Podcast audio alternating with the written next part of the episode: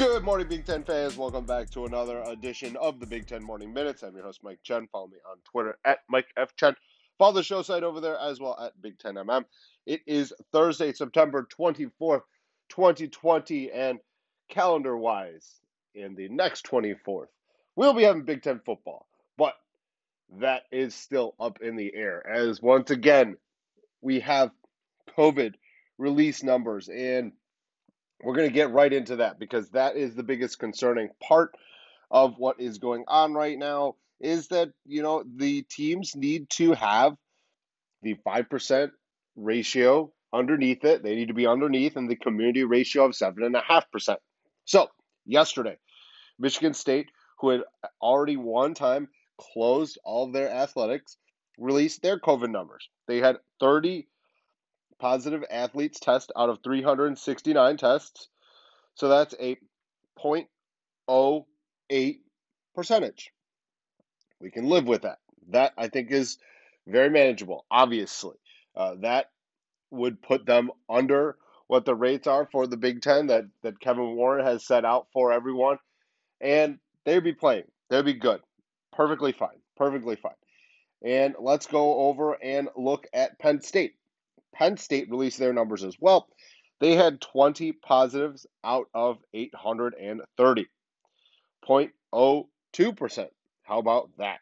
We can live with those numbers. We really can. Now, the uh, Michigan State's the the 30 out of 369 uh, it seems like a higher number but you know when you get closer to what Penn State you know the Penn State testing numbers uh, I mean Penn State tested two times what Michigan State did. So, uh, you know, to have only 20 positives out of there, that's pretty impressive. Penn State's, they're doing the right thing. And once again, I'm going to stress this on you. Expect to see multiple Big Ten games being canceled.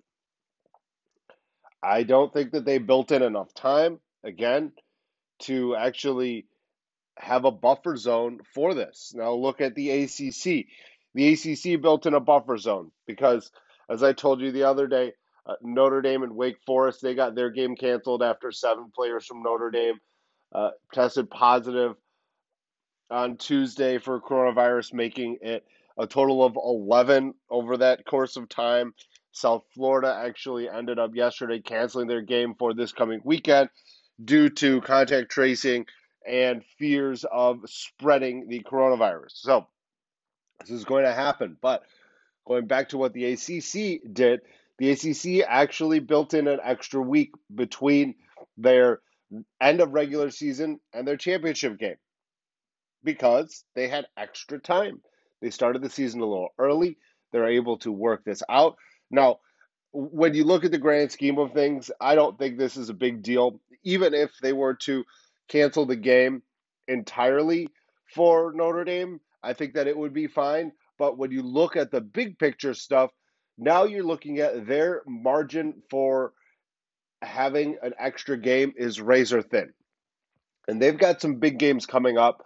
Uh, specifically, they've got a contest against Clemson, and then a couple weeks later, they play North Carolina. Now, here's the kicker what if those games get canceled? What does the ACC do? Because those games need to be played for both sides, I believe. The Wake Forest game, Wake Forest not really a contender. I don't think that the college football playoff would really even consider Wake Forest in. They're not going to. They're just not good enough. Let's be real here. But Notre Dame is, Clemson is, and if North Carolina continues their growth under Mack Brown and Sam Howell, their quarterback, then there's a potential that North Carolina could be in the mix for a potential berth of the college football playoff. So, this is something that really concerns me for the Big Ten. So, again, I'm going to reiterate this, and it's just the reality of things. Ohio State really is the lone contender this year inside the Big Ten. Now, you could potentially add a Penn State, and that's a big if. If they get Micah Parsons back, I think that Penn State jumps immediately into those two teams where you say, all right, this is actually a team that could win it. Uh, they obviously they play Ohio State, and if they beat Ohio State in this shortened schedule, there's a potential that Penn State could be the team that represents the Big Ten inside the college football playoff for the odd 2020 season. But that's right now not a point because Parsons has not said anything to James Franklin. There's conversations, and I'll get into a little bit more of the, the minutia of those things in just a moment. But when you look at this, say just let's just say that that game gets canceled for Ohio State early in the season, and there's not really room for them to add in another game because they shortened the schedule, because they waited, because they're not starting until late October. If this had done, if they had followed the, the similar path of what the ACC did and started two weeks ago, then I think that we'd be having a different conversation right here because I still think that working in the eight game schedule, if they wanted to, they originally had 10 in the second schedule release. Even if they try to do 10 in a championship game, or even if they said, you know what, let's put a pause on this, let's continue to have teams practicing, practicing with pads so that we can get this thing going in a mere weeks if we need to. They didn't do that. There wasn't foresight about that. They were Kevin Warren was very, very stubborn on his decision. And he said that he didn't want to revisit it, that this was it. And then five weeks later, he changed his mind. Well, it wasn't just him. Obviously, it was the presidents and chancellors realizing that they were going to lose a hell of a lot of money. And I'll get into a little bit of that as well. But again, back to the COVID stuff, you're you're you're going to have to expect that the Big Ten's going to lose games, and will the college football playoff look upon a team in the Big Ten if they're undefeated, but they only have six games under their belt? Let's say even seven because you make it to championship weekend. The schedule is played for nine. Other schools around the country are going to get 10, potentially 11 games in. Is that going to affect the college football playoff committee? Who knows? I think it will. I don't think there's enough data points. I think seven games wouldn't be enough if you're comparing them to a, a 10 game team, a team that's able to get through 10 games. I don't know. That's something that we need to monitor big time because it's going to happen. Let's be real. There are going to be games canceled in the Big Ten. It's going to happen. It's happening all across the country. It's going to happen. It is going to happen. All right.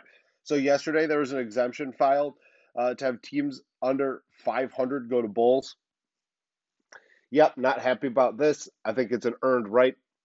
Uh, I'm going to get into a little bit more of this on the basketball side of things in, uh, in in a little bit as well because there are some news over there coming out of Iowa City.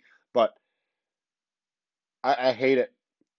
I don't think that a you know when you look at it. Uh, okay, so let's stay in the Big Ten and say the Fighting Illini go three and five. They're able to play all their games, and then they go they they win their Champions Week contest and go four and five. Is is that really a is that really a deserving team to go to a bowl game? Is it? I mean, great for the program, great for the Big Ten. It's a money thing. Let's be real here. This is about money, once again.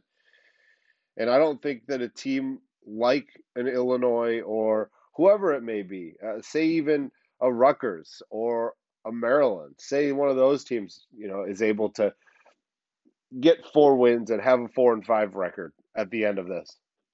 If if if they're able to run through the schedule without any hiccups. I don't I, personally I, I wouldn't really put much onus on it.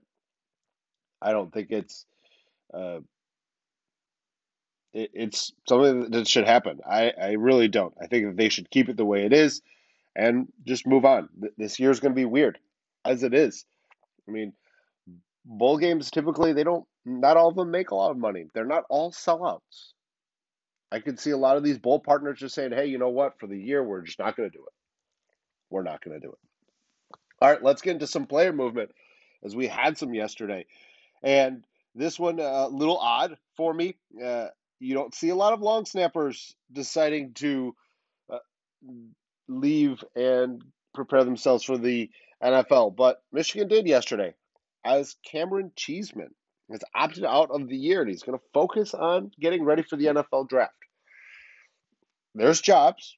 There's there's jobs in the NFL for long snappers, but a little odd uh, that Cheeseman would opt to leave. Now, yesterday, uh, you know, we're obviously seeing plenty of teams practice, getting on the field. Well, Ohio State got the return of Wyatt Davis and Shaun Wade back. So the NCAA obviously has cleared both of those players uh, because at first it was they had to get through the NCAA hurdles. Now, the good part for these two players is is that Davis announced on Friday prior to the uh, Tuesday announcement of the Big Ten returning a week and a half ago. So, really, in all reality, Davis really couldn't have done much with an agency had he signed. And then Shaun Wade, Shaun Wade did it the day before, that Monday. That Monday it was trending. Um, Ted Carter, uh, with the hot mic at Nebraska, uh, said that they were going to announce a return on Monday night. Well, they didn't do that, and I think that that you know they wanted to you know have the spotlight on themselves and not have Carter ruin it. So therefore, they did it on that Tuesday. But on that Monday, Shaun Wade decided that he was going to opt out. I thought that was an odd decision, odd timing on Wade's part. But he's back on the field. Now, we're going to look across the other two stars that have opted back in in Michigan's Jalen Mayfield and Rashod Bateman for Minnesota. The key here is these two young men opted out extremely early, and both of them signed with agencies. Now, the NCAA has to make a decision on these players. And I think that the NCAA should be lenient with these players. They should be. This is a strange situation. This is not normal. This is one offs. They can make exceptions, and I think they should because these players were, they had their seasons taken away, and then they had their seasons given back to them. And it's tough. It's, it, they don't know. There's so much uncertainty. That's why there was the Big Ten's Parents United and Justin Fields signing that petition and Jim Harbaugh having protests in Ann Arbor at Michigan Stadium at the big house. There is reason. And I think that the NCAA should be lenient with these players. So I really want them to say, hey, you know what? I, we need to have these players out there. We feel like we're doing them an injustice if, due to certain circumstances, that they can't get back. So uh, I'm rooting for the NCAA to make the right decision with the players that have opted back in Jalen Mayfield and Rashod Bateman, and potentially any other players who will be opting back in to a 2020 Big Ten season. So uh, Wisconsin released their roster yesterday, uh, and there's 11 players gone. I'm not going to name all the players. I'm just going to tell you the most notable one, and that is Reggie Pearson Jr., the safety. Uh, Pearson started all of the games last year. He's arguably the hardest hitter on the team, and man, that's a that, that's a rough go for them. Uh, unfortunately, that Pearson is not on the team, but uh, they are getting a return of offensive lineman Jon Dietzen. Uh, he has returned. He retired post 18 bowl game and decided that with multiple surgeries on his hips that he, he just couldn't take it anymore. He really wanted to play, continue to play, and throughout the last year or so, he's been working with the staff saying, "Hey, look, I'm getting healthier. I'm feeling better. Let's you know keep this under wraps and just kind of see where it goes." Well, it's made a turn for the most positive way, and now you're going to see Dietzen back on the field for Wisconsin. So one loss and a gain on there for the Badgers yesterday with their schedule release.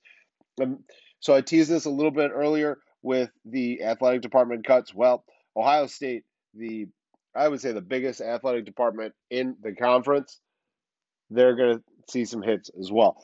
Uh, not only are they doing budget cuts, they have furloughed multiple employees, 25 full time employees.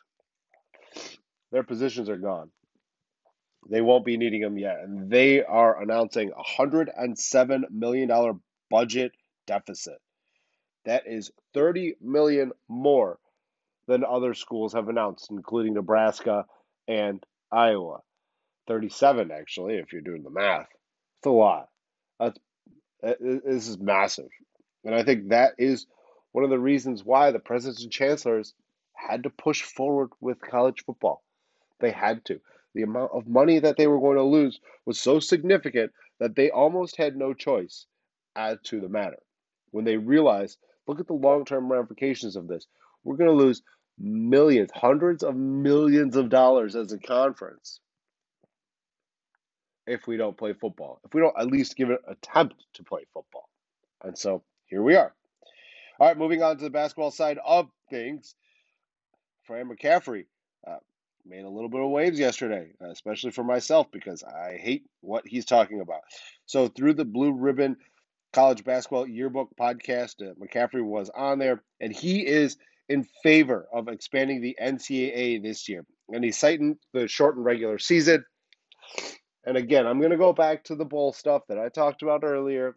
I don't I don't like it. The ACC a few weeks ago proposed that all NCAA teams should be allowed into the NCAA tournament due to the shortened season.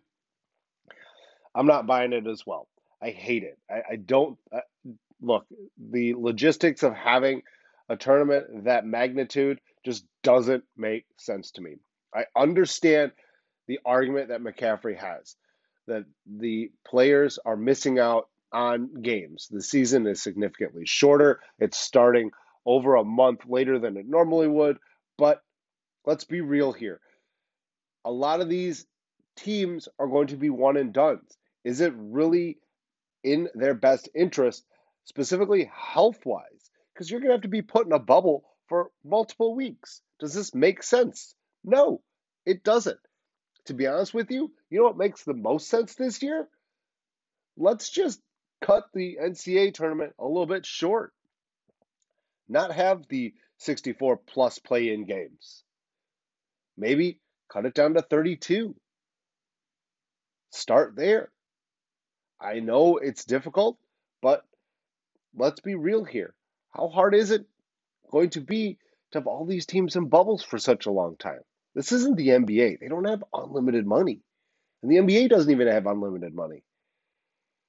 I just, logistically, again, I don't think this would work. I just don't. And speaking of bubbles, according to Jon Rothstein, Nebraska will not play in the bubble that Myrtle, the Myrtle Beach Invitational was going to have.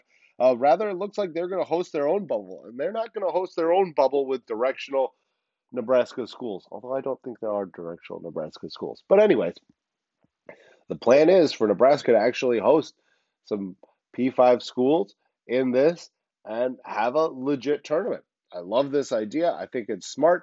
I think it would be a nice little test run for the NCAA is to see how these bubbles would be able to work going forward with an NCAA tournament. So I, they need to do that. I think it's smart. They need to have bubbles early on so they can say, all right, regionally, this is how we're going to do it. We can have eight teams in this region, and this is how we're going to bubble them. Let's practice first now, early on in the season, so that come the NCAA tournament, if we are still in this, if the, a vaccine has not been found and we aren't trending the wrong way still, because we're trending in the wrong way. If we're trending in the right way and a vaccine has been found, then yeah, th- this is 100% viable. They should be doing this. A test run for bubbles makes plenty of sense. So I think that this is smart. I think that this is a good idea.